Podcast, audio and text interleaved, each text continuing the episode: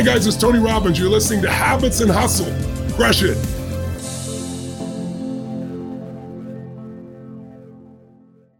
I'm your biggest fan. And I think I've single handedly sold about half of your tonals, but probably not half, but I mean a lot. Because what, what happens is um, I talk about it so much because it's like authentic. I genuinely really love it. And I think it's far superior to any other uh, connected fitness, you know, machine out there. So I always tell people if you don't trust me, come over to my house and use it. they use it and they're like sold. I love it. No, it's By true. the way, where did, where did you grow up? Canada. And I, I was going to ask you about that too, because I saw you went to McMaster in Hamilton, uh, Ontario. I did, and I can hear a Canadian accent from you know hundreds of miles away, apparently. So I'm from Toronto. I'm from Winnipeg, and then I moved to Toronto for many, many years. I went to school in Toronto also. So amazing. Okay, cool. You U of T or like just the yeah, general area? I went to I, I went to George Brown. I went to U of T. I went to University of Manitoba first. I got my undergrad, and then I went for business school uh, in Toronto. And Cool. yeah, and so when I saw in your in your bio that you went to McMaster, I'm like, oh my god! I mean, To- it's totally. I, I, I like love you. al- I mean, I love you. al- I loved your product, and now I love you. Thank you.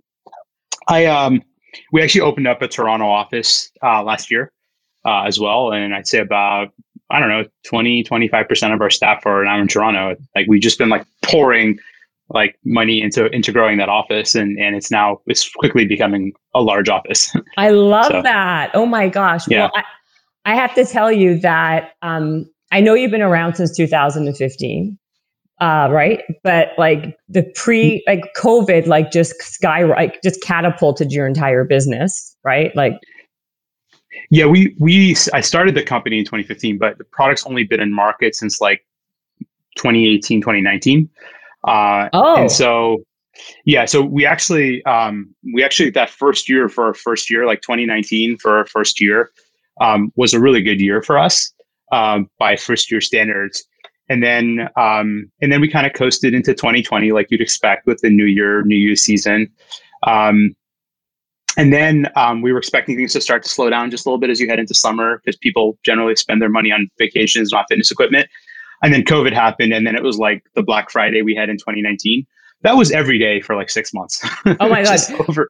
Oh, 100%. Yeah. Well, you know, I'll tell you, just like I said, from just the fact that um, uh, I was like, I am, I am, I was, I am such a big fan. So many of my friends, colleagues, um, what have you, started ordering these machines because I, I, I honestly like I when I like something, it's very evident. Like you know when I don't like something, you know when I do like something. And they're all like then like as if I worked in the manufacturing. They're all texting me and emailing me like uh, it's on back order. Where's my tonal? yeah, where's my total? I'm like, listen, I, I don't work at in, in the factory. All I can tell you is once you get it, you're gonna really like it. That's all I know. I don't know if you know this, maybe you do. I actually wrote um, a column for I was an entrepreneur. I, one of these mag, yeah, about Mhm. about it, like me thinking that tonal, and I went through like a bunch of different, uh, you know, at home equipment companies, and I said that tonal was like the Bugatti of any like what any connected home fitness equipment because it is. I mean, there's no, when people constantly call me and they ask me, "What do you think of this machine? What do you think of the mirror? What do you think of this?" That I'm like, okay, you guys, it's not even in. A, it's not even a comparison. Like you, it's like saying like, well, should I get this Kia or should I go and get like this like McLaren? It's like literally that's how I say it to people. I'm Totally. literally, and I'm not getting paid. I'm literally, this is how I feel. The artificial intelli- uh, the intelligence of that machine, the digital weights. There's nothing on the market that is like it, and that's why I really wanted to have you on because I just genuinely thought you created, like you disrupted the mark in the, the the market, in my opinion, in home fitness, and and you're doing it better than anybody, and you're constantly like leveling up. Like every time I turn on my machine, there's like another upgrade that I'm like, okay, I- there was an upgrade yesterday. I don't, I can't even Yeah. keep track of all those different upgrades you have. Thank you. I love it.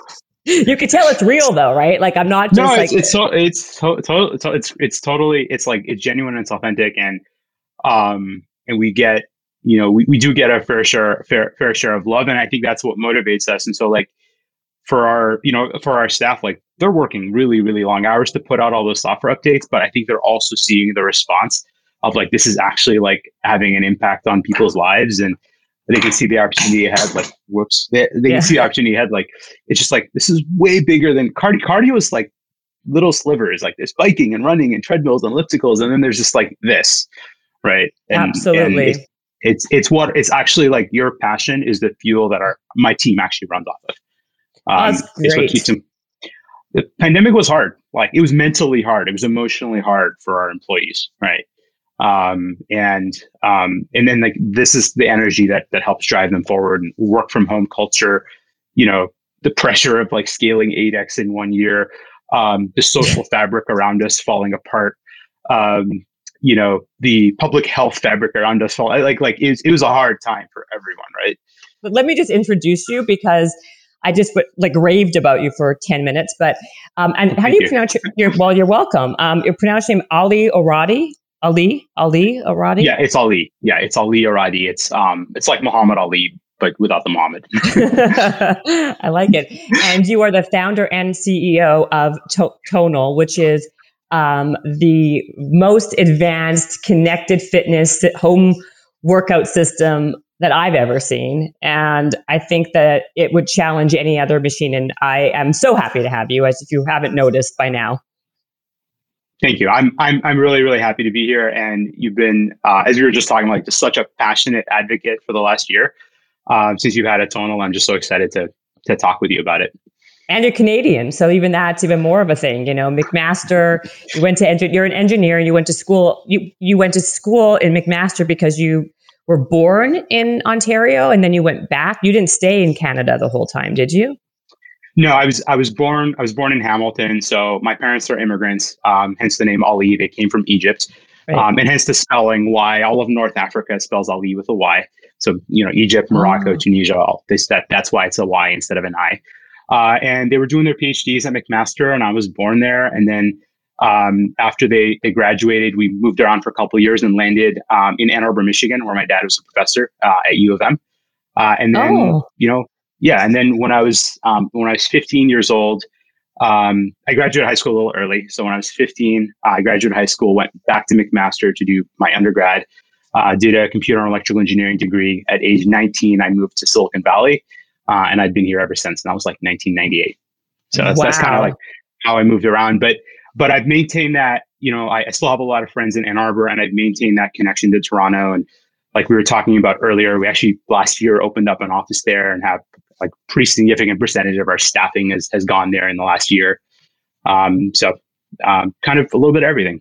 No, that's incredible. So, what made you go back to if you what, what made you go back to school in Canada for that undergrad degree? Like, why did you well, go to McMaster? So funny, funny little little story. I think I think there were there were two things. One is, um, so I graduated. You know, I told you I graduated early when I was 15. Well, it wasn't just me. I have a twin sister, and we actually part of the reason we graduated so early is we were like really competitive, and so we both like graduate. You know, at age 15. Um, and my dad works for U of M, and, and trivia fact: U of M is one of three universities in in the country uh, that uh, doesn't give tuition assistance to the children of professors. So if you if you're a professor there, your kids pay full price, right? So my dad is looking at me, me and my sister, and they're like, "Oh my God, these kids graduated way earlier than I was expecting." And so he makes a deal with us. He's like, "If you can get a full board scholarship somewhere, um, when you graduate, the college fund is yours. Right, all the money I've saved up for your college fund, it's yours the day you graduate." And so me and my sister start looking around, and and we we start looking at Canada because education there is actually government subsidized, and mm-hmm. then and then we get full board scholarships. So we go to school. We go to school at McMaster.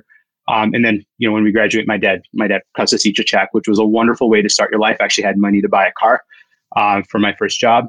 Uh, very privileged, by the way. I like I fully fully admit that this is like to, to like graduate in this day and age, like in the late '90s without without college debt. It's just like insane. Um, the other thing is, and, and this is funny because like the juxtaposition versus versus where I am now um, is in Canada, it's a lot more like the British system. And when you go to engineering school, like 95% of your classes are engineering and science, right? Like the idea of like GEDs and English classes and like like we had none of that. It was all technical. And in my naive like 15 year old self, I looked at that as like a huge plus, and I get the, this technical education. And then I graduate and I'm 19 years old and I'm working for Hewlett Packard in their supercomputing lab designing computer chips. And if at that moment in time you told me that one day I'd be the CEO of like the fastest growing fitness company, I would have like fallen out of my chair laughing. Like I thought I was going to be doing like designing like computers for the rest of my life. Um, and wow. here I am, you know, 50, you know, 20, 20 years later, and I'm the CEO of a fitness company. Who would have thought? And not just any fitness company, like in my opinion, one of the best. Um, and that's amazing. And you're telling me this because I am, like we were talking about, obviously I'm Canadian. And, you know, it's interesting because people don't really even, if you don't, you don't know what you don't know, right? And people don't even realize that the educational system, it is subsidized and it's a really good education. Some of these schools are just like, they like run circles around some of the American schools and you're paying like $5,000 a year. And that's a lot. You know what I mean? Um, and, right. And so I think people who know that know that. And, the fact that you were able to kind of go there and get that that chunk i can't even imagine like that must have been like hundreds of thousands of dollars that you got from your college you know from that from that amount because school in the us is like 50000 80000 a year depending on the school i mean did that is that how you kind of helped launch tonal was with that money or mm, no, it wasn't. It wasn't that much. My dad wasn't actually the best saver. So was, oh, okay. You had like eleven dollars in there. No, it was it was enough to buy a car. I literally I spent it I spent it all on my first car to be honest. So oh, um, okay. so it was like like it's not I, I look I wish. Um, and so I actually worked I worked for 15 years um, in the technology sector. So I designed computer chips for Hewlett Packard, and then I when I was about two years into my career at HP, I realized that like I love designing supercomputers, but I wasn't a big company person. Like HP was like hundreds of thousands of yeah. employees, and so I went to go join my first startup and um, and I was designing telecom gear, like the kind of equipment that you like bolt on into cell onto cell towers and things. Like and I spent 15 years designing like telecom gear, storage, video on demand, like big, heavy iron, like big equipment, the kind of stuff you move with forklifts. Like funny story, before Tonal, I never designed anything that ran on just one power cord. Right, that's the kind of stuff I worked on, like wow. big, heavy stuff. And then when I'm about 35 years old, like by that point, I'm really overweight. Um, I have I've developed type 2 diabetes. I've developed sleep apnea. My health is a complete disaster. And I'm like, I have got to do something, something about this. Like, uh, and so I quit my job and I basically decided that like, hey, it's funny. Everything I've ever made my full time job, whether it was school or the startup or HP, I've always been successful at those things. Uh, and so I'm just going to make health my full time job. And I, you know, I read and I cooked and I learned about nutrition and I go to the gym and I'd work out and you know I lost about 70 pounds in nine months and eventually like got my A1C scores, basically my diabetes metric back in, in line and my sleep apnea just disappeared and I got really healthy. Um, but the crux of it all was was strength training. And and for a lot of folks, when you're trying to get healthy, when you're trying to like even like burn fat, lose weight, uh, you go to the gym and you do cardio. And I, I did that for a few weeks and then I plateaued. And I still remember the moment when like I looked over and I saw all the personal trainers were in the weight room and none of them were in the cardio section. And I'm like, well, I, I'm doing something wrong. right. uh, and and I, I slowly got more and more drawn into that world, but but it was it was hard. It's intimidating um, to walk in there like you're surrounded by all these you know all these big guys and um, and it's it's an intimidating place, especially if you don't know what you're doing. Uh, and and I think the thing that made me more comfortable is I realized very few people actually knew what they were doing. Even the people who'd been in the weight room for a decade, hmm. uh, they were just doing the same routine day in and day out. They do the obligatory bicep curl and bench press, and um, and I, I just it became more and more aware over that journey that there had to be um, a better way, uh, and that's ultimately what what led to Tonal. Wow, I mean, what an amazing concept because um, for those of the for those of people who don't know who haven't seen a tonal, um, which is like I was saying, a, the, the, digital weight uh, home strength equipment. It literally it.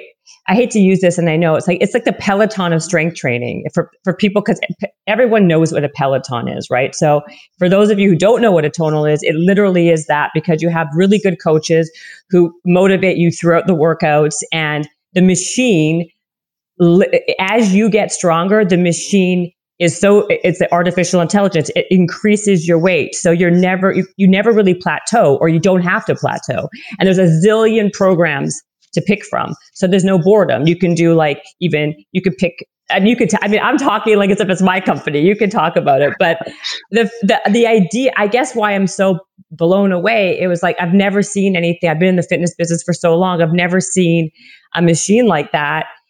How did you like, you just kind of got where, where, what was your first conceptual idea of when you when you decided that you wanted to do a machine like this?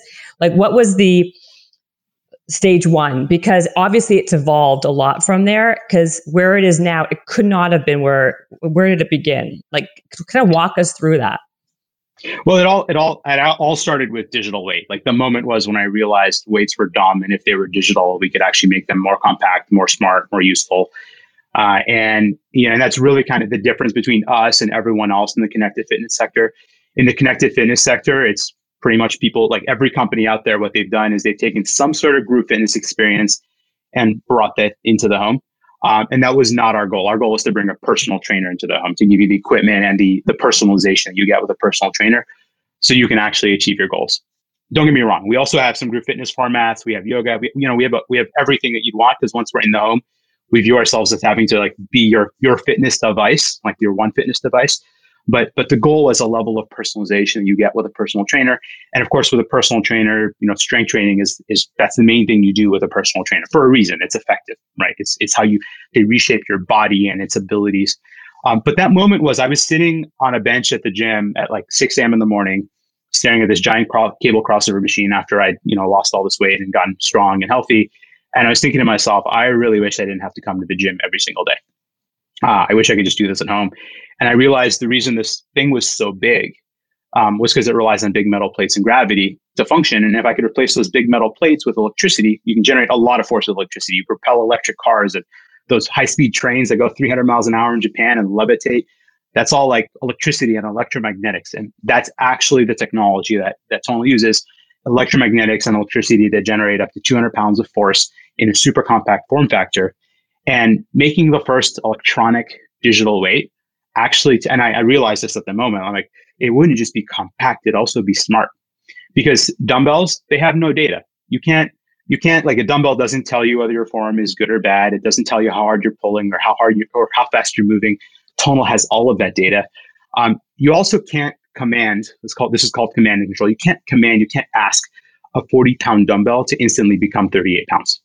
That's exactly what you can do with Tonal. So you can be in the middle of a bicep curl and then spotter realizes off all that data like oh no jen's struggling too much let me adjust and it will adjust the weight down just two pounds so you can finish that set right and that's the intelligence of having the personal trainer choosing how much weight you should lift adjusting it in real time if necessary adjusting it set to set day to day um, changing the pacing of the workouts giving you feedback on your form in real time um, and then guiding you through multi-week programs where you can actually see your progression with a program like built around a particular goal uh, and, and a lot of people don't realize the importance of programs. Uh, like if you just go to the gym and do random things, you'll get random results. And with strength, you can use strength training to lose weight or gain weight. How do you even know which one you're doing? If you're just going, so having the right program and having you know a coach that can you know guide you through the program, teach you how to do it, personalize it to you. That's basically what Tonal does, all in the comfort and convenience of your home. Yeah, no, so. it's, it's it's amazing. So then, so when you were sitting on this bench, and re- by the way, did you lose all seventy pounds by just doing resistance training? Did you not do any cardio? Uh, no, I did. I did some cardio. So in the beginning, I did. I was on cardio probably probably for the first like four to six weeks. I lost maybe the first ten pounds, and then I plateaued. Right. And then from that point forward, I did the vast majority of what I do is strength training with a bunch of cardio in there as well. So I kind of think of strength as like the trunk of the tree, um, and then cardio as, as the pillar. Um, my um, my uncompromising ca- cardio, like the thing that I do, which I think is is the most important part of cardio, um, is interval training. Uh, mm-hmm. Uh, and so, at least once a week, I will go outside and I will do interval sprints. Uh, and that is literally like strength training for your heart. It's like the hardest you can drive your heart for 30 seconds, give it a rest, do that again a few more times. Uh, and that's how your heart muscle gets gets bigger and stronger. No different than how any other muscle in your body gets stronger. Um, that I definitely do. The other thing I tend to do a lot of um, is uh, things like long distance walks and things like that. Um, I think there's there's value in kind of that low grade kind of long distance cardio, but you know for for the for the for for most of other things you can accomplish almost everything you need from a from a health perspective um, using strength training. And if you're going to do one thing into old age, uh, for longevity's sake, it's definitely strength training. Um, especially as people age, cardio is just that's just like wear and tear on your body. Uh, and strength training does the opposite of wear and tear. It actually helps you build muscle, strengthen, strengthen connective tissue, uh, and it's the it's literally the best way to age. Yeah, it's funny. I, I feel like I'm talking to Sal all over again. I see why you guys get along. I'm sorry. No, no, no. We like literally had this whole conversation, and we still do because, uh, you know, uh, the truth of the matter is you're absolutely right. I mean, over I'm a cardio junkie, and I'm really trying to be a recovered cardio junkie because or, or recovering uh, cardio junkie because it is. It's a lot of wear and tear, and you plateau, and your body gets very used to using that amount of calories that you know it expends, type of thing, or doesn't expend. Strength training is how you actually shape your body, and it's also right, and it's also when you have more, the more lean muscle mass you have on your body, obviously, the more calories you actually burn throughout the entire day, not just that actual workout time that you're actually spending working out. Um, and so you're absolutely correct on, on, from a you know from an intellectual uh, standpoint, and um, that's why I was curious if you did any cardio because you know people get into this mindset where they think they have to do cardio. It's a psychological thing more than it is actually a practical thing. Um, I, and so now I'm kind of doing like a hybrid. I do like a combination, uh, but like you know, I try to do the tonal. I do at, le- at least what I like about it, I do it at least five times a week. And for people who like work out a ton, right, who are advanced, like I, I know what I'm doing in terms of all the different exercises. And the people that um, I speak to, the people who are like elite athletes or really been training forever, they're like, yeah, but is it is it good for like people who like, know what they're doing? You know, like okay, if someone doesn't know. And the, what I end up doing a lot, and what I tell people, you don't even have to do the programs. It can act as its own you know system where you can just do your own workout using the the machines like the the arms and the different like handles that it comes with. So that's why i think it's it, it actually can be something for everybody for someone who's beginner from someone who's an intermediate to an advanced someone who wants to do their own thing. It's you know but not again this sound mm. this literally sounds like a commercial and i don't mean it to like i swear so, i don't mean it to like a commercial. I just no, like I, it I, I, like it too. So, um, so even in that mode, like the custom workout mode that you're talking about, yes, you can follow along with our coaches and follow through the workouts. But even when you do a custom workout and you kind of build your own on our mobile app, you say, I want to do, you know, deadlifts and bicep curls, and you, you put together the program. Um, it's not like you just went into like a complete manual mode. We're still in there. We're choosing how much weight you should lift yeah. for every exercise. We're spotting you. We're counting your data. We're showing you your progress. We're counting your reps. We're giving you feedback on your form. And so like you can have a little bit more control over the programming, but a lot of like the the, the decision making, the writing down, all of that stuff you don't have to do. And so it's it's way way beneficial.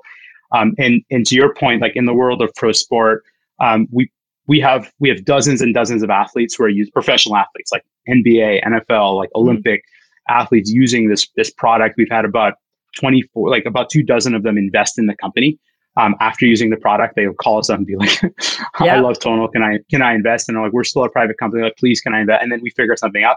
But um, but it's not just them; it's also their strength and conditioning coaches. And you go to the strength and conditioning coach, and you're like, "Hey, why do you like Tonal so much?" And they're like, "You have to understand. Like, I'm a professional. I've been doing this my whole life, but." I'm normally flying blind. I'm standing like five feet away from an athlete, eyeballing everything. And now I have actual data that I can see on the screen and helps me make better decisions, right?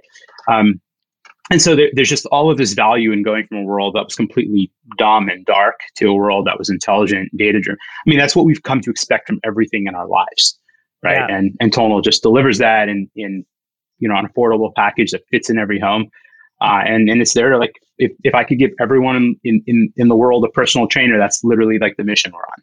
Yeah, no, I, we're going to get into all the business stuff because about how you have all these celebrities and athletes who are investors. We're going to talk all about that. Um, I was just like I said, I was just like just like fangirling over the product so much. I mean, I just, you know, um, but and I'm and I want to really stay on the point of how you kind of like just evolve the product because I think it's so brilliant. So then you get this idea, you want to do this digital uh, weight system. What was your first step at it? Because it's never been done. What was the prototype even like? How did you even make the prototype? I, I mean, I know you're an engineer, but like that's my answer. On. I'm an engineer. so, so I, I, went. Um, I, I, I literally like that day. I was I was so excited about this. I went home. I ordered some parts. They arrived a few days later. I strapped them to my kitchen counter and started working on on prototypes. And uh, it took about three months for me to prove to myself that digital weights could be a thing. Uh, so in about three months, I built something that it was it was kind of a digital weight, and but it wasn't like a tonal. Like tonal goes from five pounds all the way up to 200 pounds, and it's smooth and it feels amazing and it's it's premium. This goes from like 25 pounds to 40 pounds. This first prototype that I built, so not very much like range, but I could prove that you could do that eccentric mode, or I could like do a bicep curl, and it was like you know 25 pounds on the way up, 35 pounds on the way down, and um, and it, it, started to get to I'm like, yeah, this can be a thing. And and of course, I knew I had so much more work to do. Um, I also knew it was going to take a lot of money. Like, you know, we could talk about me, but the reality is, Tonal has taken hundreds of people uh, to make a reality. It took three and a half years um, to get the product to market. By the time we launched, we were already over 100 employees. We filed like 40 to 50 patents. Um, like, there's a lot of technology here, and it took a lot of engineering, and that took took money. Uh, and so as soon as I had that first prototype was just enough to believe, um, I went and started talking to investors, Silicon Valley, looking for for money. Uh, and it became the cycle of like raise some money, make some progress, raise some more money, make some progress, raise a lot of money, make a lot of progress. Um, but but a lot of it is about progress, building a team, bringing in experts. Like I'm an engineer. What do I know about marketing? Right? Like um, took years for our marketing to get to get good because well not my strength. right, right. And so I had to hire hire, you know, great people with a lot of experience from, from all the right places to kind of build us up to where we are today. Um, and people still like they still get a tonal today and it, it, it's hard to tell people how revolutionary this is. They still buy a tonal and the first thing they say is like wow this thing far exceeded my expectations. I'm like i don't know of any marketing where you get the product and you're like it exceeded your expectations. Usually like marketing like over promises by a bunch. You're like oh i guess it was close enough. Like that's that's not what it's like with tonal at all no, absolutely. I, I obviously, you know, I agree. So, uh, so then, how much was your first raise when you first raised the money after you made that prototype between twenty five pounds and forty pounds? So the, the first the first raise was was two hundred fifty thousand. That took about six months. Um, about another six months later, I raised about a million and a half, um, and then about six months after that, I raised eleven million. Uh, and now that was and, and so like there's progress and momentum, yeah. and that eleven million dollar round was the one that really kind of unleashed us. Um, and now we've you know you know this, but we've raised hundreds of millions of dollars, uh, and you know we just the momentum is just there right now. So like then last you, year, like it, last year was the year where it really felt like we broke orbit, kind of a deal. I mean, didn't you recently just raise like 250 million, correct? So all yeah, together, we, no, go ahead, please talk. I'm just excited. So, uh, we yeah, we raised uh, we raised 250 million, led by by Dragoneer. Um, we I, we signed the term sheet in like January, it closed in March, and we announced it like a couple of weeks later.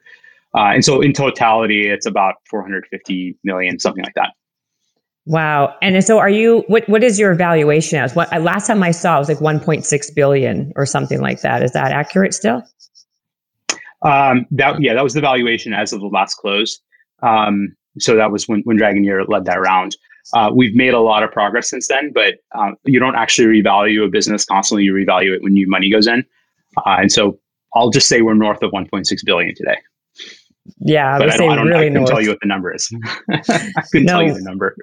Wow. Yeah. And so, okay, so then what did the 11, when you got that $11 million raise, what were you able to do that like, like, cause what, what, where was the machine or where was your business after you were able to take that money and grow it? So I want to see the, tr- I want to see what, what kind of, how the progression when you got the money, like what you were able to do, because I've, no, like I said, I've noticed all the different, I've been seeing the, the, the evolution of the product. So where were you at the 11 million mark?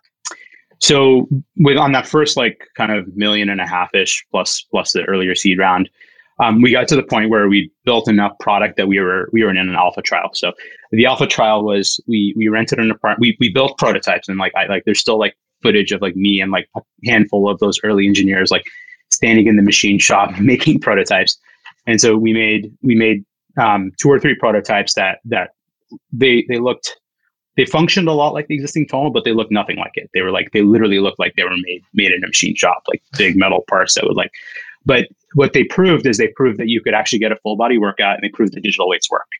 Um, and we started an alpha trial where we invited users to come in and, you know, we gave them keys to the apartment and said, you can come here and work out whatever you want. And the only stipulation is we're going to film it and we're going to interview you like once a week.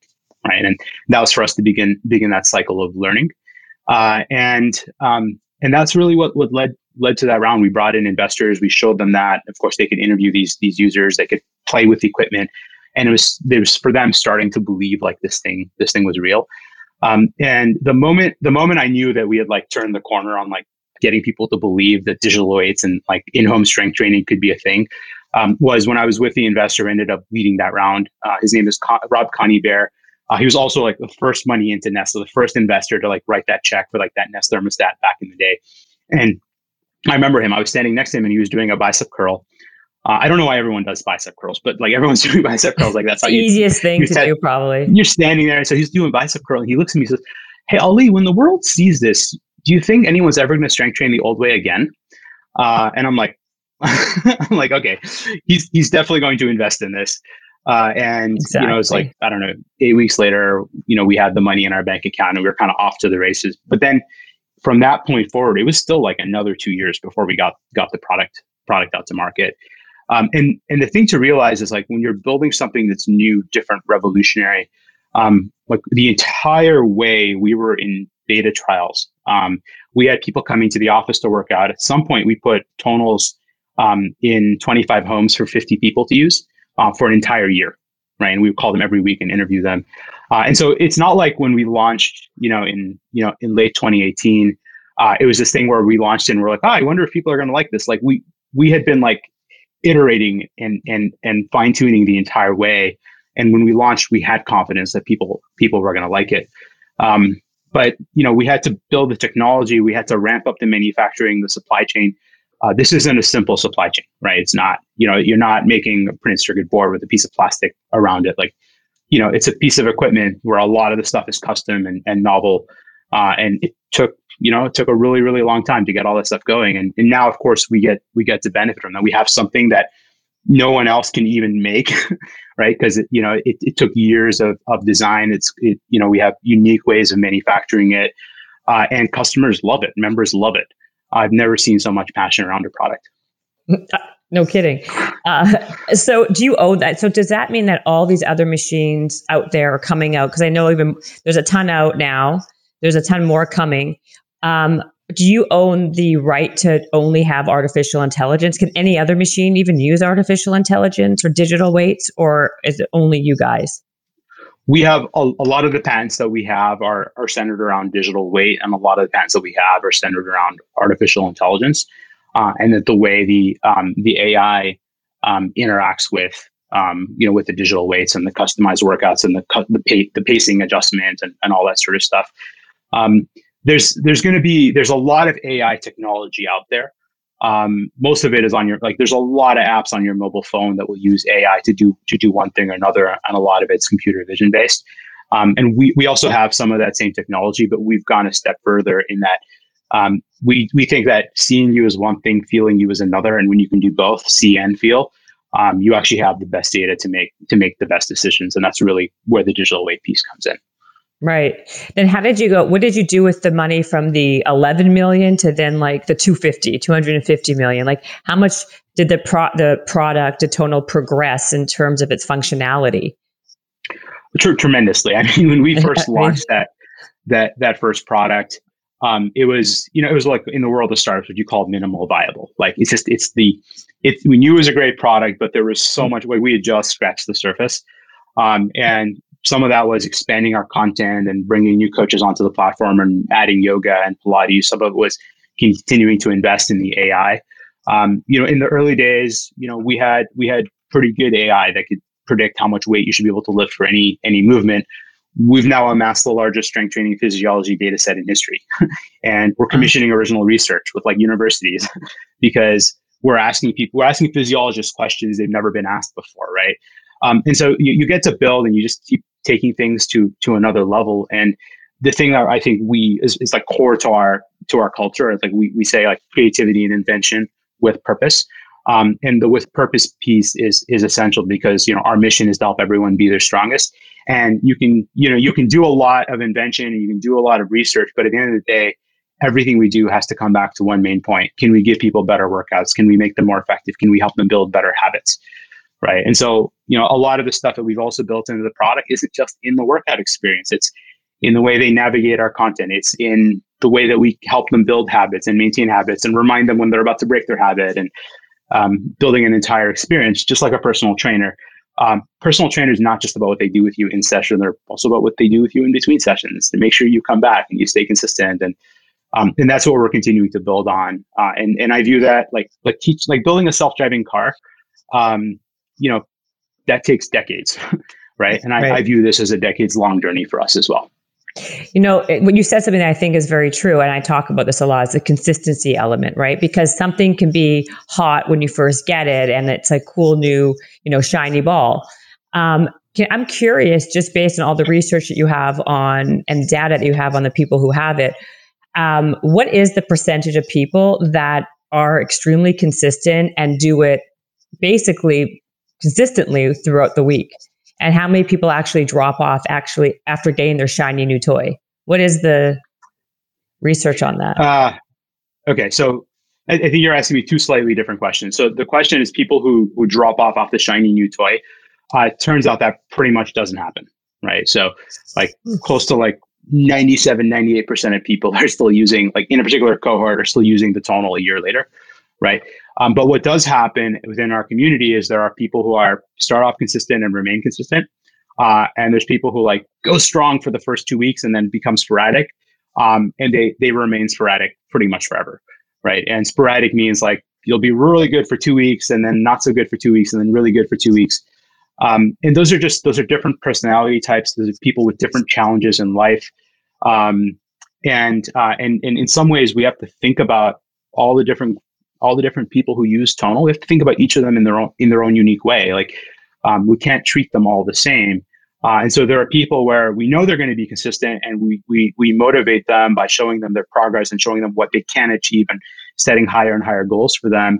And that keeps them coming back. And then right. there's the people who are more sporadic and it's about basically intervening and giving them reasons to stay consistent and you know things like achievements and streaks and you know that that text message or that that push notification they get on their phone which says you're about to lose your streak. You have 48 hours to work out. And and different people just need different things. And and that's that's our job. That's that's what it, it's our job to keep people working out um, a healthy amount and to have them actually like get results.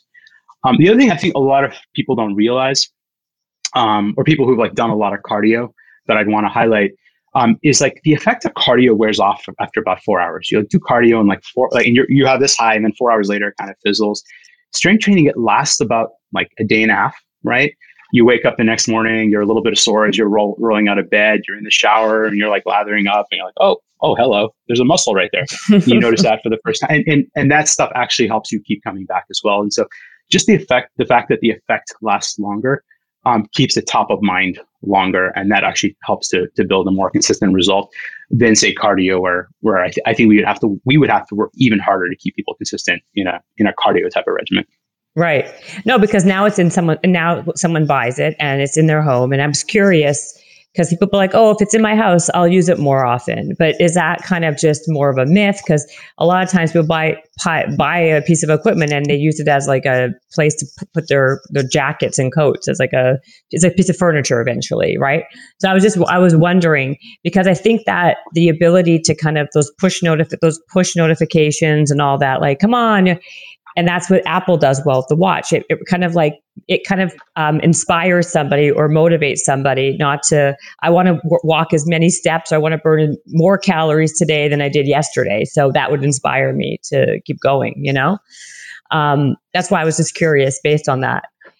Uh, absolutely. And this is this is really i mean what the connected fitness sector was built on. Um, is the idea like you know if you just give someone a piece of cardio equipment there's a good chance six months later it'll be it will turn into towel rack or start collecting dust. But when you actually put the coaching in there, mm-hmm. um, you actually can help people stay a lot more consistent because they're getting better results. It's it's easier. It's more like autopilot. Um, imagine you have a dumbbell there, and before you pick it up, you have to think about, well, what am I going to do today? Yeah. Well, you don't have to do a tonal. So t- that takes a lot of like the cognitive and the load and the friction out. Um, but then the the other thing is the fact that we actually enroll people in four week programs. So once you're like commit to a program and like we actually we made it intentional, you have to click the button that says join we did that because that was a commitment point for someone, right? We could have we argued about like, should we even have a join button? Can you just follow a series? And like, no, we want people to join and commit, right? So you make that commitment and you just committed to a program that's four days a week. Well, you start your week every week knowing, oh, I got to figure out which days I'm going to do my my four tonal workouts for this program. And that helps with consistency, right? And so there's there's a lot of thought that goes into how do you build something where like in every engagement you're reinforcing this idea of, of consistency so that people get results. And with results, you actually get them coming back for more and, and it turns into this this habit, right? Habits yeah. have to be self-reinforcing. If a habit was just friction every single day, um, no one would ever form a habit. Like it has to eventually become become reinforcing, and that's that's what we we we do. Uh, and that's why six months later it doesn't actually turn into a towel rack. People keep using it. Um, and what we found is even for people who were pretty consistent before they got a tonal, after they get a tonal, they're still consistent. They just work out more times per week. So for mm. a lot of people, mm. it is it is a step up in their volume of how, how often they work out. Right. Well, you're, you're, speaking my language. It's all about habits, and I think the best way to, you know, like to your point, to maintain or keep a habit is to actually sh- see that you're actually doing well. It gives you confidence and continue on or progression. Like if you if it's working for you, and what you guys do, like with those notifications and telling people, and how you can you can see in real time how you're getting stronger. Right. Like yesterday you used ten pounds, and you know, or not last week you used ten pounds Today you're up to 13 pounds. People like see that in real time that they're actually making a difference. Like, you know, um, I wrote a book a while ago. It's called Strong is the New Skinny. And one of my taglines that I would always talk about is like, not everybody could be skinny, but everybody could be strong. And you're giving people uh, a goal that's attainable and reachable, which then builds confidence, right? And so the more confidence you have, the more it propels you to continue doing that thing and that's what I think, you know, that's what I found was very um, synergistic because that's basically what you're doing. And I know that you have a, was it like 25% of the people or no, people, no, no, I don't know the amount, but you can tell me, but get 25% stronger over a certain amount of time, the people that use the product. What is it? Yeah, our, our average member gets 25% stronger in the first 90 days. Right. That's, in the first 90 days. I think you're, yeah. Yeah, yeah, that's right. 90 days. That's I wasn't right. I wasn't sure what the time frame was. And, and it, I think, you know, to what you, you said, um, you know, when we say be your strongest, um, we're thinking about every form of strength because physical strength actually translates into mental strength, resilience. It translates into a lot of things. And, and this was one of the things that I began to appreciate the deeper and deeper I went into the world of, of strength training. Um, you know the Grand Chess Masters strength train um, before a big match. Uh, no, I did not know that. It, it, it's it, it's incredible, but but it it physical strength translates into mental strength, emotional strength, stability, resilience, uh, and uh, it's just so incredibly important. Um, you know, I'm, you know, I, I have look, I have I have a busy life. I work, I literally work from 7 a.m. to 6 p.m. every single day. Um, I have a toddler, and, and the only like break I take is when I go strength training on tonal, and that's like my mental reset in the middle of the day. Um, it's more important to me than lunch, right? Yeah. Uh, people take a break and they have lunch. I'm like, no, it's more important for me to strength train. That's a more effective reset for me to go back and basically do another like six hours of work. Right. Absolutely. Um, so it's so it's so powerful and i wish more people knew about it no i, I agree with you and i've done a lot of talking on this that um, the physical part is like the it's not the, the gains you get you know excuse the pun from overall uh, life uh, isn't just the physical gains is not the is not the is, is actually not that's the byproduct it's actually all the mental gains i mean the the overall your physical and your mental mental are so connected um, and you know it's that's why I think strength training is also extremely important because when you feel physically strong, you feel mentally strong. It just kind of goes, it's, it's, like it goes hand in hand and it makes you feel you can do anything else in the world. So yeah. it's, doing a squat is just like doing 10 squats and lunges is like the byproduct in a way, you know? Um, no, true. Right. Um, I want to talk about all the different investors. So you say, so is that how was, I thought it was much more, I was curious, was it much more of a strategy to get athletes and different celebrities to be the investors or did it happen kind of organically because people just started to know about it and they started using it and they just loved it and they started calling you like you said was there? Um, it, it was. I'm going to say it was for us, it was more organic. For the athletes, it was more in the early days. Uh, it was more of a strategy.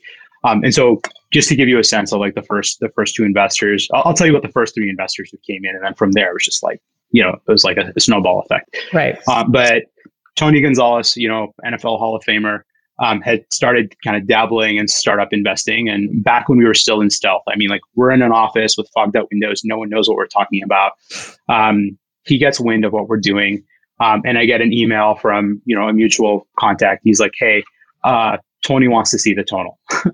and um, he comes to our offices and we, we demo the tonal for him and he does, he does like a few basic movements and he looks at me, he's like, I'm in. and, uh, and, and, and, so for him, like he was, he was looking to get more into investing. Uh, for us, we're like, sweet, professional athlete, amazing. Um, and then a similar story happened with Serena Williams, um, also when we were in stealth. Um, and then after we launched and we started selling, you know, selling the product, um, we had Steph Curry buy a tonal under under a pseudonym. Uh, like we didn't know it was him. Like he he. It turns out that most famous people, when they buy stuff, they don't use their real names. mm-hmm. And so we, we didn't know it was him, and we, we went and delivered it and installed it and all this sort of stuff. And then like, you know, I don't know, nine months later, like you know, Ayesha posts puts up a post of like, you know, her and Steph, and they're like getting our workout in this one. We look at the photo on Instagram, and we're like, that's a tonal.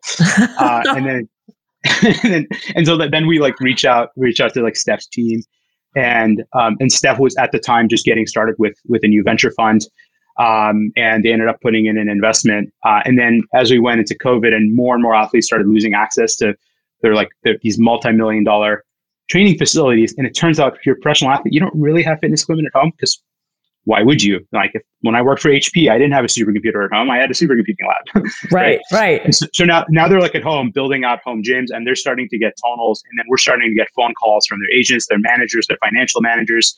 Sometimes like from, I've like gotten text messages from professional athletes like, Hey, Aly, you don't know me. I'm like, you know, so-and-so. Um, can we talk? Right. And they want to invest in, and it just, it started to pick up, pick up momentum. Uh, but it was organic in that it wasn't us going out saying we need professional athletes to endorse our product. Um, it was organic in that they're like, we love this product. We want to be, we want to invest. We want to be involved. Uh, right. And that's just kind of how how it built up. And it was like Steph Curry and then Paul George, and it just one after the other. And then now it's it's a few dozen. Wow. Are they are they all are they constantly promoting it as well? Like or is it like is it like it's how much like you don't you're probably not going to tell me, but like is, is some of it even sweat equity? Like if they just promote it, they get a piece, or is it actual money, money that they invest in the company? Oh no, no, it's money, money. Like it's they, money, they money. Us, okay, they wrote yeah, check, they, money, money. They wrote us wrote us checks to buy tonal stock, just like any other other investor would. And then at, at, that point, you know, at that point, here's a product they believe in, they've invested in. like it's not like, you know, it's not like they only gain uh, to come like they could lose money too. Like they like they have skin in the yeah. game, and it's something they believe in, and so they're you know they do they do promote it, but they don't promote it like the brands they're paid to promote, right? Like at the end of the day, if you're if you're a celebrity, you only get to talk so much. Right. Um, about right. all the products in the world, and so like they they promote the product and, and they use it and they show that it's in their life, and and sometimes they'll like you know, do an inter- like an, uh, we'll be doing a, an article and, and, and someone from press like, can I talk to a professional athlete? I really want to kind of get the backstory and, and we'll say, hey, why don't you talk to this athlete? Why don't you talk to that athlete? And so there's a lot of that going on, but it's all like genuine and and and just like love for the product.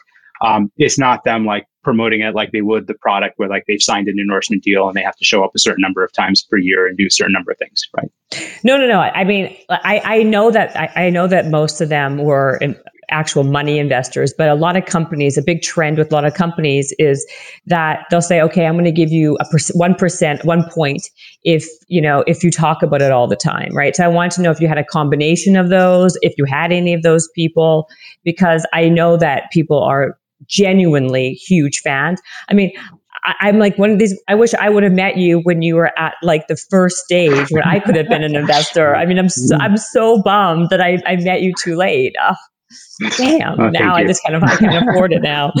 Uh, but yeah, that's what I was curious about. And then where do you go from here? I mean, the product is so spectacular. Like now what? You know, like you have a bunch more money and you're constantly like revolutionizing the product. What's your next iteration? What's it going to be?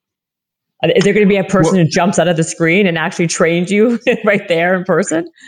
Well, all, all, all the, I mean, all the, the investment and the iteration is really what's on the screen. Like you look at Tonal as a piece of equipment, it's the most versatile piece of equipment in the world, right? Um, it can do so much stuff more than any any other piece of strength training equipment, certainly more than any piece of cardio equipment. Uh, and so, like once you have the equipment in your home, okay, this is your fitness fitness hub, right? Everything fitness, particularly strength uh, strength training. Um, and then the question is like, what do we keep bringing onto that screen in terms of personal trainers, in terms of content? Mm-hmm. Um, how smart it is? Is it? Um, can it get even smarter? Can it get even more personalized? Can it deal with special cases? Um, like last year when we released our first prenatal, postnatal content, like that was that was a case we knew that that we cared about and wanted to eventually invest in. And, and so as we keep adding more and more content, more intelligence, more variety, more personalization, um, it just becomes better and better for more and more people. Um, and you know, I, I, view it as like we're just getting. In some ways, we've just scratched the surface. Um, there are 45 million households in the U.S. Um, who are serious about fitness and want want a piece of fitness equipment in their home. 45 million. Um, and you know, we haven't even broken a million yet. Like we got a long way to go, uh, and we have so much more content to make in terms of a million households. So you're you're in about a million households right now. No, I said we haven't even broken a million yet. Oh, okay. So you're um, in about like what nine hundred thousand? Yeah. Like how many households are you in? No, we're actually approaching a hundred thousand. A hundred thousand. So, so, yeah, so we're wow. We're, okay. that's, that's that's where, so we we have a we, we still have like to, to forty five million. We have a long way to go. Um, the oh, oh yeah, I thought you meant you only had a million. Yeah. I thought you had a million. Sorry. Yeah, sorry. When like when Peloton IPO'd at like 40, 30, 40, they, they had about 500,000 households, right? So just to give you a sense of like how big this market is, um, there's so much space out there, so many people who need, who need this type of equipment in their lives. Um, that we just have a lot more building to do and a lot more of these to build and install and a lot more content to create and people to train, right? That's amazing. That's a that's actually a really good stat that I didn't know. So you have about a hundred thousand, and when Peloton IPO, they only had a half a million bikes out because you would think by the amount of people who are talking about that that that bike and Peloton as a company, you would think literally that they were selling millions and millions of of product. That's well, I had no idea. Well, I mean, the thing is, when when you're when you're selling at this price point, right? When you're selling a product that costs over a thousand dollars, it doesn't actually take millions and millions of people to build to build a billion dollar company, right? Um, and so, you know, in some ways, you know, they IPO'd and we're eventually going to IPO. And why is that? It, it just continues to fuel your growth. Um, like we're not interested in building a company where we've only served a million people, right? It's a 45 million market, and that's just in the U.S., right? And so, um, wow. how many more lives can be changed, right? And then like we have clinical trials running with the Mayo Clinic right now for like tonal and rehab applications. Wow. What are we going to go do with that, right? And so there's there's just so much to do, and and we're just getting started. That's incredible. I, and so my, I was going to, you, you were, it's a good segue into my next question for you is that the price point, right? Because it is an expensive price point and it's not for people, it's, it's, you need to have some expendable income. Now, are you planning on with more volume being able to lower the price? Would you come up with a, another version that's a little bit more economically friendly for people? Well, we really think about, so the way we think about price point is actually through, through the financing programs. So when you think mm about this, not as you know, I'm writing a check for like two or three or whatever thousand dollars, and you think about it as you know, for 150 dollars a month, and that's but for Tonal, that's all in. That's your subscription, hardware, accessories, delivery, installation. Like that's the all-in cost for 149 dollars a month on a 36 month financing program. And you look at 149 dollars and what you spend on your cable bill, what you spend on five dollars a day at Starbucks is 150 bucks, right? um, what you spend on a personal trainer, what you spend at the gym. Um, it is a lot. It is actually a lot more affordable. And what we found is like that notion of like price sensitivity. Um, it actually varies not with household income, but it varies with people's commitment to fitness. So people who mm. who say they want to work out four times a week, um, you know, $150 a month is no big deal to them. But people who are only interested in working out one time a week. Well, then they say, oh, that sounds expensive, right? So, so it's really about when we think about about this, we're thinking about like how do we reach different people who have different frequencies of how often they want to work out. Um, but for for the market we're serving today, Um, and by the way, that's the 45 million household market. 150 dollars a month is um, is actually a really really affordable price point. Um, and then who knows from there. You know, it's funny because I, I forget that also when you go to a, a soul cycle class, it's $35 a class. And people go five days a week or whatever they do. That, that adds, adds up. up. Yeah. You know? It, it does. It really, it really does. Yeah. And I think when you break it down, like the way you just broke it down, people see it for what it is. But when you say, well, the machine costs this amount of money, thousands of dollars, and then it's $149 a month, you know, it, it sounds like so much. And it is a lot. But I guess the reality is like, and it's not just Soul Cycle, like any class now, even random places. I mean, it's a minimum of like $28 a class at minimum now. So, you know, I, yeah. So then, so then that's, that's your answer for that. So only a hundred thousand homes, huh? I'm so surprised. It's, we're growing fast. It's, it's growing we, we, we grew 8x. We grew 8x year over year last year. Wow. Now, who's coming up with all? Like, how big is the team of people who are coming up with all these iterations, or is it was most of the iter- was most of that what we see from your brain? No, no, no. I, I, have, I have, a really big, big, smart, experienced team. Totals about four to five hundred people right now. Um, and wow, so a lot of people. We have people. I mean, we have we have staffing in 40 different Nordstrom's locations, right? Where you can go check out the tonal um, we have, I saw that. You know, content studios in, in LA where like we film every single day. We have coaches, we have video editors, and um, and our our content, you know, our content is is a little bit more more involved in cardio uh, because like we have to make sure that like there's an extensive QA process. Did we give people all the right instructions? Did we say the wrong thing? If we said the wrong thing, we can't ship it right? Uh, you can't laugh off a mistake right. when you're giving someone instructions in strength training, right? You got to actually like, so it's a more rigorous, like, you know, content process to, to create all that content and, and drive the quality that you need for, for strength training. Um, there's a lot of software, AI teams, data teams, um, the manufacturing, logistics, in-home delivery, install, like that's customer care, like those are massive groups. And so um, it, it's, it's an involved business and it takes, it takes a lot. Uh, and you know everyone everyone at tonal is incredibly mission driven like they they are here because they see where this is going and they want to be a part of it um, i have people who, who like walk in walk around the like people walk into the building and you know back when when we were actually in the building together they'd walk around and say wow everyone here is really is really fit um, and and don't get me wrong they don't like it's not like you walk in and everyone looks like arnold just everyone looks like they care they care about fitness. Um, there's a passion passion about fitness and you walk into our gym at work and like you know it's occupied all the time. Um, and we encourage people to to get their to get their fitness in and and, and be health healthy. Um, and so like you know there, there's there's an energy that comes with that right? That constant like passion for the product passion for the member base the community we have on facebook um, it all kind of fuels it and very little of it is is me at this point um, I'm kind of like the watchman at like the top of the tower, making sure we're still like headed in the right direction. But um, you know, I, I, like to say I do nothing, but I'm responsible for everything. Yeah, no, I like that. I mean, do you have a bunch of tonals around the office then that like are on the walls, like seven, like just um, how many do you have on the walls or in your gyms or? So I mean, we have we have a bunch in our gym, obviously, where where people work out. But when you walk around, like pretty much every engineer has their own tonal right? So like we, if you walk around, like we have de- like goes desk tonal, desk tonal, desk tonal, and like, and because they're they're develop, I mean they're they're developing software, developing hardware. Um, our customer care agents have tonals on the wall they can walk up to and like play with if they need to help someone answer a question.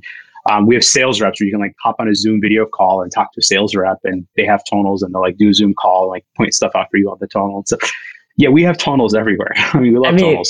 I, I, yeah, no kidding, right? And then um, what who's the I mean this is kind of a silly question, but I'm just curious who's the who is the most popular coach you have on, on um, it it it, var- it varies depending on how you um, on how you you measure it.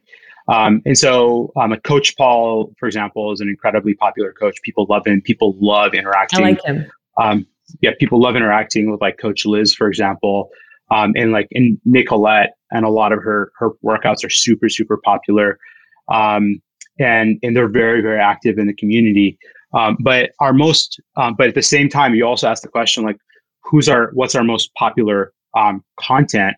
Um, our most popular workouts um, are actually by Coach Coach Jackson, and their programs like um, Go Big, Go Big or Go Home, and um, you know four weeks of fat loss and four weeks of fat loss two, and uh, Go Big or Go Home two, and like there's there's a set of programming that people are just like obsessed with.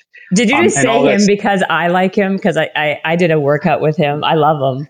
I thought he yeah, I think no, he does a great job. He's he knows what he's talking about. Although Liz, I like Liz and Paul too, but yeah, and, and Nicolette and like making muscle and making like the making muscle series was like one of one I had a lot of fun with and and so people are looking for different things. Sometimes they just they care about the coach and the personality. Sometimes they care about the workout. Sometimes they care about just getting their you know their butt kicked. And, and depending yeah. what you're looking for, different coaches for sure. No, there's some really good ones. Some I can do without, to be honest, but that doesn't matter. But I do like, I think Liz has a very nice way about her. And I like Paul and I do like Action Jackson. I think he, like, yeah. I, it's, that's why I was curious, like who, who, do they come up, do the coaches come up with their own workouts or do you guys uh, do that for them? Yeah, I mean, we, when we were starting this, we, we didn't go hire instructors, right? We, we actually went and hired, you know, coaches who have certifications and a lot of experience mm-hmm. training people uh, we went and got them out of some of the best gyms. You know, some of them have PhDs, uh, and and that's an area we like. We actually now have a curriculum group that actually is like building a lot of the science and the research and a lot of the stuff behind that as well. Wow. Uh, and so there, there's there's all a lot a lot that happens behind the scenes, um, and especially as we add as we add more and more coaches. Um, we love the ability for coaches to create their own workouts, and that's important and essential um, but we also now have to start like driving consistency as well, right? You know, the more coaches you have, you can't just turn into everyone does their own thing. You you need, you know, our members need that level of like they know what they're going to do when they work out for this coach or this one or this other one. Um, they had kind of have those expectations about what that workout is going to be like and what they're going to get out of it. Uh, it can't be a surprise every time you try a new coach. So, so right. you know, as you scale, as you build more and more stuff, you you also have to get get a little bit more consistent, and and we're doing a lot of that stuff too. That's not, I mean, so now I got to ask you just a couple questions about just in terms of leadership and being an entrepreneur, if that's okay with you, and then you can, sure. you can, we can wrap it up. But you know, uh, someone who's uh, done such a great job at building something uh, and disrupted a market like you have, what were some of the challenges that you had early on uh, that you learned from, and um, can you just give people a little bit of that and some like just overall what what were the qualities that you would say also that you have about yourself that makes you a good leader and makes you a good entrepreneur? Well, I mean, the, the biggest challenge is every day you're doing something you've literally never done before, right? You you never I, you never get to perfect the craft of of leading a 500 person company uh, because it's your first time doing it, and you don't you don't do that day in and day out. It's, so so so in some ways like that's that was the biggest challenge. Um, and and the way the way i approach it is the combination of like the beginner's mindset of just like knowing that there's probably a bazillion things i don't know about running a 500 person company or a bazillion things i don't know about marketing um, like in the early days of tonal or bazillion things i don't know um, and also look looking out looking out into the future right uh, and so, you know, in some ways, like if you know that I don't know what it's like to lead a 500 person company, and I know I don't know what it's like to lead a thousand person company, which is in our future, um, I start learning today about what it's like to lead a thousand person company. Um, you talk to advisors, you know, in my case, I have executive coaches. I have an executive coach who I meet with regularly. And I also, I'm in a peer coaching program with a bunch of CEOs who are going through similar like entrepreneurship journeys at companies growing at similar rates at similar stages and we hold each other accountable. And so it's this constant thing of like, you know, getting ahead of where you you're going to need to be, uh, right. and planning for that, and just like accepting the fact that like I don't want to say the fact that I'm you know good, but it's the fact that I'm not ready. I haven't done it before, and I need to start preparing now if I'm going to get there. Um, you know, and it's no different than any other other thing in life. Like you don't get to you know you get to practice for the Olympics, but you don't get to be practiced at being in the Olympics, right? You, you get it's one time, it's a it's, it's one performance, um, and it's about always thinking about like you know I don't get I don't get a redo on next year, so I better be ready. right. That, no, that's a good. I mean, so you mentioned two things: peer coaching and executive coaching. Uh, what's a peer coaching? Is that like a YPO type of thing, or when you have a bunch of people who are doing the same thing you're doing, or it's it's a it's a little bit more it's a little bit more formal than that. So the program I'm in is called it's called 10x CEO, um, and and the way it works is they basically pull us together. They have I think a dozen different groups, but each group is a group of eight eight CEOs and eight companies. So I'm in a group with like seven other CEOs or companies, uh, and we um, we meet once a quarter for two days back to back. Uh, we literally just go through each other's businesses one by one. Uh, and you know, there's part of it is like, what did you say last time? Is what you're saying this time? Like consistent and a progression on what you did last time. Did you do what you were going to say you're going to do? Um, um, hey, I'm facing this challenge. What are you facing? Right. So, you know, as our companies all went through work from home and like all these challenges were happening, we were all like comparing notes and pointing each other at resources and, and like, hey, I, I have an advisor helping me with this thing. You should go talk to them. Or, um, like we have, for example, like now we're talking about return to work, and like one of the CEOs literally handed us like an 80 page return to work document that he had, he and his team had crafted. And like, here, just look at this; it might help you. And so, so there's there's a lot of a lot of that going on where like, you know, you're not doing it alone, and that's like that's the thing about leadership. That's the thing about entrepreneurship is like you're kind of on an island, right? And and and it's hard because it's not just that you're at the tip of the pyramid, you're at the top of the pyramid, and you have this massive team underneath you you also have this massive like board and investor like base above you. So you're kind of like at the confluence of like this point of like all of these people. Right. You have people outside the company, you have advisors. And so um, you're like a lot of information is flowing through you. And it's like about constantly being able to like process it and move it and direct stuff and make good decisions, even with very little data. Uh, and when you have other people who are going through that same thing, you know, 12 hours a day, it's good to be able to talk to them and, you know, get their support. Absolutely. And then ex- your executive coaching, do you have that once a week with somebody or? It varies. Um, it's usually once a week or every other week, depending on on what we're going through. Um, and so those those are like ninety minute sessions as often as every week. Um, oftentimes, like I'll have specific goals that we're going to go through, um, and it's it's kind of like it's a little bit like therapy, and like like you know, mm-hmm. mental strength is like it's one of the biggest things in business, and one of the things that I think shocked me the deeper I got into business is the number of athletes I met who later became business people and um, and leaders. Uh, and the thing they've often told me is, although you don't understand, and they'll like literally say something and be like, I wasn't the best, you know, football player. I wasn't the best blah blah blah in high school, but I was the person who had the mental strength to make it into the big leagues. And and, and oftentimes it never came back to like I had better technical skill or I was faster. It came down to like the mental strength of being able to handle that pressure. And by the way, that's something I really, really like. It, it's a it's a trademark of Serena Williams is her mental strength, right? Mm-hmm. Um, under like the highest pressure situations. And so, so yeah, that coach, a lot of it is like it's psychological. It's like, why are you really not doing this thing that you said you were going to do? right. right. Um, and kind of breaking it down and setting goals and helping you work through things. It's also going out and doing 360s. Like they'll interview people tonal up and down, up and down the organization and come back and be like, Aly, this is what people had to say about you. By the way, it was anonymous. You're not going to like everything in here. Right. And, and, and you go through it and then you start working through it. It's like, okay, well, that has to improve. That has to improve. And, and the truth is like, even if you read something that someone said that you don't like, and maybe it's not even true, the fact that they're thinking that thing um, means that like, well, okay, you're, you're not doing something right. You're not communicating right. You're not like, there's something missing. And so you're constantly learning from everyone around you, right? Yeah. Including your executive team, right? I'm, I'm surrounded by leaders, like people I've hired have more experience than me, right? I learn from them every day. Right. No, I think those are very good points. And I think that even like, let's say, you know, even Tiger Woods has a coach just because you can, and you're like, you know, being a, a new entrepreneur, you're not going to do everything right. There is no right or wrong. It's like you kind of are learning as you go on the job. So I like to know what the, what's kind of the tools that you have in your toolbox as you kind of go and grow. I'm also curious to know of when you do those tests or those not tests, when those like those surveys, what are the couple of the attributes that you people say about you, good or bad, that you see, but that you uh, you see over and over again? Um, the thing I see I see over and over again is like authenticity. Um, Aly really cares about his team. He really cares about the mission. He really cares, you know, cares about about the customer base. Um, you know, and then and then in terms of negatives, they're constantly shifting because every time I you know I hear something, I'm I'm working on it. Um, but let me think through. I'm thinking through the journey. I think in the early days, um, I'm someone who's um, who's really really even keeled.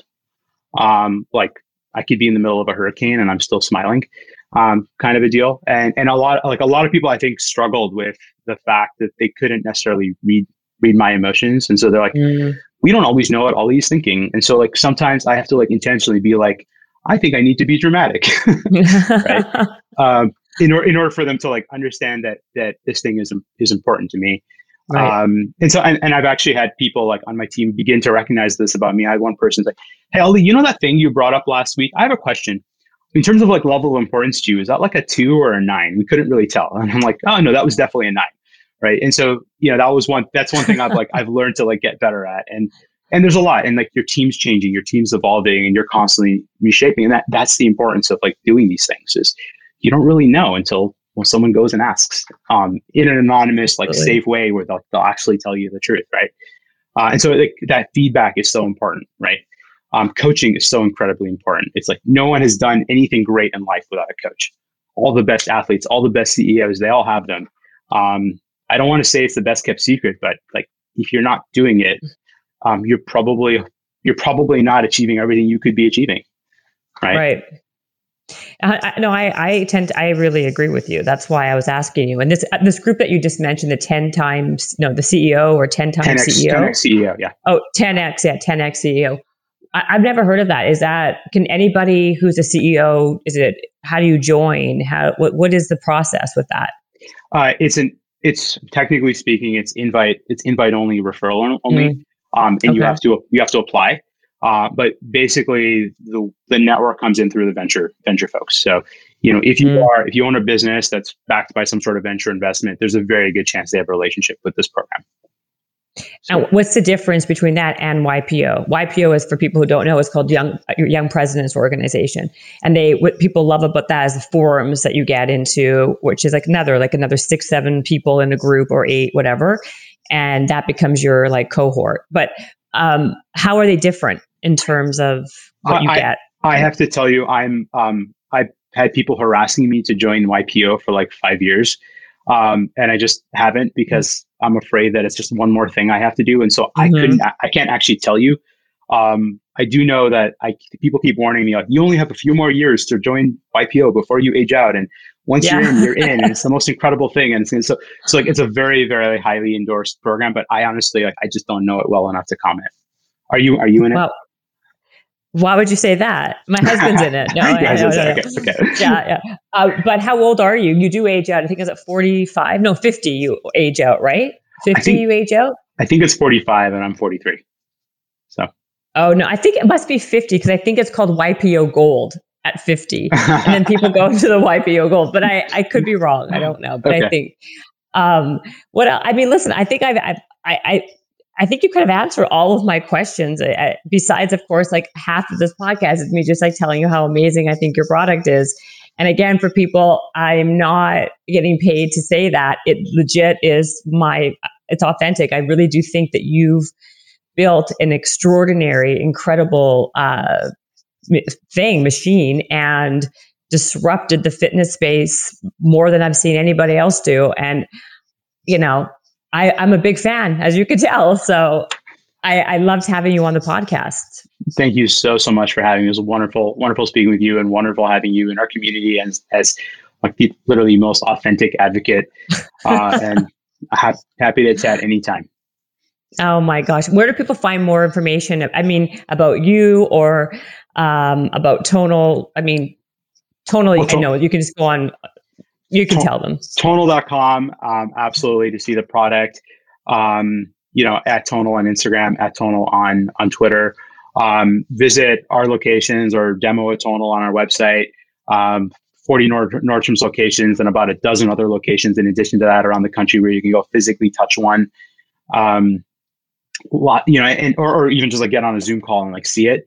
Uh, but I think I think you you got to see it. You got to experience this thing. It's just, it, it really is the most incredible piece of fitness equipment ever created. It sure is. Well, thank you so much, and uh, it was it's a pleasure talking to you. It was a pleasure. Thank you. Thank you. Okay. Bye habits and hustle. Time to get it rolling. Stay up on the grind, don't stop, keep it going. Habits and hustle from nothing into something. All out, hosted by Jennifer Cohen. Visionaries, tune in, you can get to know them. Be inspired, this is your moment. Excuses, we ain't having that. The Habits and Hustle podcast, powered by Habit Nest. This episode is brought to you by the Yap Media Podcast Network. I'm Hala Taha, CEO of the award winning digital media empire, Yap Media, and host of Yap Young and Profiting Podcast, a number one entrepreneurship and self improvement podcast where you can listen, learn, and profit. On Young and Profiting Podcast, I interview the brightest minds in the world and I turn their wisdom into actionable advice that you can use in your daily life. Each week, we dive into a new topic like the art of side hustles, how to level up your influence and persuasion, and goal setting. I interview A list guests on Young and Profiting. I've got the best guests, like the world's number one negotiation expert, Chris Voss, Shark Daymond John, serial entrepreneurs Alex and Leila Hormozi, and even movie stars like Matthew McConaughey. There's absolutely no fluff on my podcast, and that's on purpose. Every episode is jam packed with advice that's going to push your life forward. I do my research, I get straight to the point, and I take things really seriously, which is why I'm known as the podcast princess and how I became one of the top podcasters in the world in less than five years. Young and Profiting Podcast is for all ages. Don't let the name fool you. It's an advanced show. As long as you want to learn and level up, you will be forever young. So join Podcast Royalty and subscribe to Young and Profiting Podcast, or YAP, like it's often called by my YAP fam, on Apple, Spotify, Castbox, or wherever you listen to your podcasts.